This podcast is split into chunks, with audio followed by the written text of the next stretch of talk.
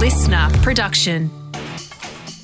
Good morning, sports fans, and welcome to the scorecard. I'm Liam Flanagan, and this is your fast fun hit of sport for Monday, the 17th of May.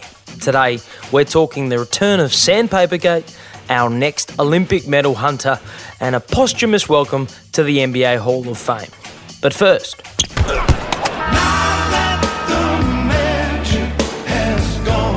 Yes, the NRL's magic round in Brisbane has come to an end for 2021. 16 clubs, 8 games over 3 action packed days at one stadium. But apparently, the real magic of the weekend was in how many players the referees could make disappear from the field. Direct, forceful, you charge off the line, you're offside as well. You're off. Straight off. From high contact, direct, forceful, and it's after the pass, you're off. Tyrell Fuimaono sent off. It's forceful, unnecessary contact. It's on report and in the bin. It is a straight send off. Josh Papali'i is out of the game. The NRL announced there would be zero tolerance for high tackles during the weekend, and it showed. 14 sin bins, three send offs, and no doubt one of the busiest nights in the history of the NRL judiciary coming up this week, with over 20 players placed on report across the weekend. But if you're expecting some sort of an apology from NRL CEO Andrew Abdo over the crackdown, think again. We're doing this for the right reason. We're doing this so that the game will be relevant into the long term. We're doing this to protect the safety of our players who are unbelievable athletes playing an incredibly physical game.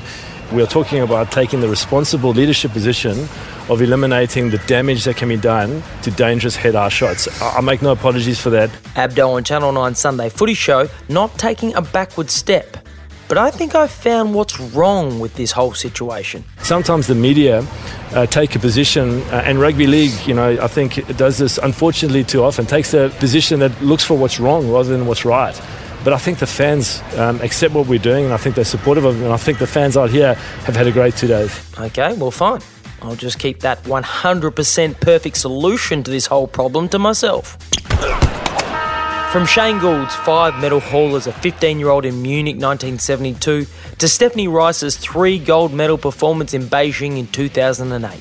We Aussies love it when a new swimming superstar announces themselves on the Olympic stage. And this year in Tokyo, we might have another one. We put as much pressure as we can on these kind of meets, get the most race practice we can. I mean, it's nothing compared to trials. Um, you know, I'm expecting a lot more nerves there. Kaylee McKeown is the name, and what's even more remarkable, I was only 19. the Queensland teenager McKeown set fire to the pool over the weekend at the Sydney Open, setting records in the 200 metres, 100 metres, and 50 metre backstroke events in the final meet before the official Olympic trials. McKeown set a national record with the fourth fastest 200 backstroke in history. 2 minutes 4.31 under a second outside American Regan Smith's world record. That result on Friday night was backed up by her 100 metre backstroke performance on Saturday that saw her record the second fastest ever swim over the distance. So, with the Olympic trials taking place in Adelaide next month, McKeown's message is a simple one.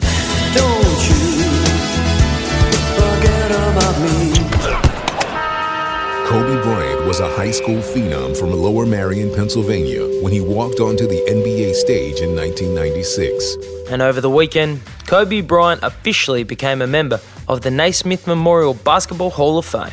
The five time NBA champion and 18 time All Star who died tragically in a helicopter crash, along with his 13 year old daughter Gianna in January last year, was represented on stage by his wife Vanessa and idol and friend Michael Jordan. Bianka and Capri, I'm so happy you're here to see this tonight. Daddy was incredible. He loves you girls so very much. Congratulations, baby. All of your hard work and sacrifices paid off. Vanessa Bryant speaking on behalf of her late husband, who is the fourth highest scorer in NBA history and was the first professional athlete ever to win an Oscar. You did it. You're in the Hall of Fame now. You're a true champ. You're not just an MVP, you're an all time great. I'm so proud of you. I love you forever and always. Kobe Bean Bryant. Beautiful words from Vanessa, but why don't we leave the final words to the man himself? The most important thing is how your career moves and touches those around you. and how it carries forward to the next generation. Remember Sandpaper Gate? I just want to say I'm sorry for the pain that I've brought to Australia and, and the fans and the public. It's, it's devastating and I'm truly sorry. Yeah, that incident that made Steve Smith cry way back in 2018 when Smith, David Warner, and the other guy, uh, was it Cam Bancroft, decided it'd be a good idea to use sandpaper on the ball in a test match against South Africa. It's a very sad day for Australian cricket. Then Cricket Australia CEO James Sutherland summing up the national mood perfectly. So, the culprits were punished, Tim Paine stepped into the test captaincy, and we all moved on, right? Oh, Wrong answer. Because while Smith and Warner have since returned to the national setup, Cam Bancroft is in England preparing to play county cricket. And while giving an interview to the Guardian newspaper, Bancroft hinted that the sandpaper plot might have been bigger than just the three punished players. It's a conspiracy, man! When asked if some of the Australian bowlers knew about the plan, Bancroft responded by saying, quote, Yeah, look, I think it's pretty self-explanatory, end quote. And if by self explanatory he means that some of the Aussie bowlers at the time knew about the tampering plan, it would be a bad look for Cricket Australia, whose investigation at the time cleared everyone else other than the three main players of any wrongdoing or knowledge of the plot. And all of this should make a lovely little welcome home for Pat Cummins, who was one of the bowlers in that test match and who's also due to land in Sydney today after escaping India's COVID pandemic. And that is your Fast Fun Hit of Sport for Monday, the 17th of May. Don't forget you can follow the scorecard on Instagram at the scorecard AU. I'm Liam Flanagan. We'll see you tomorrow for another Fast Fun Hit of Sport.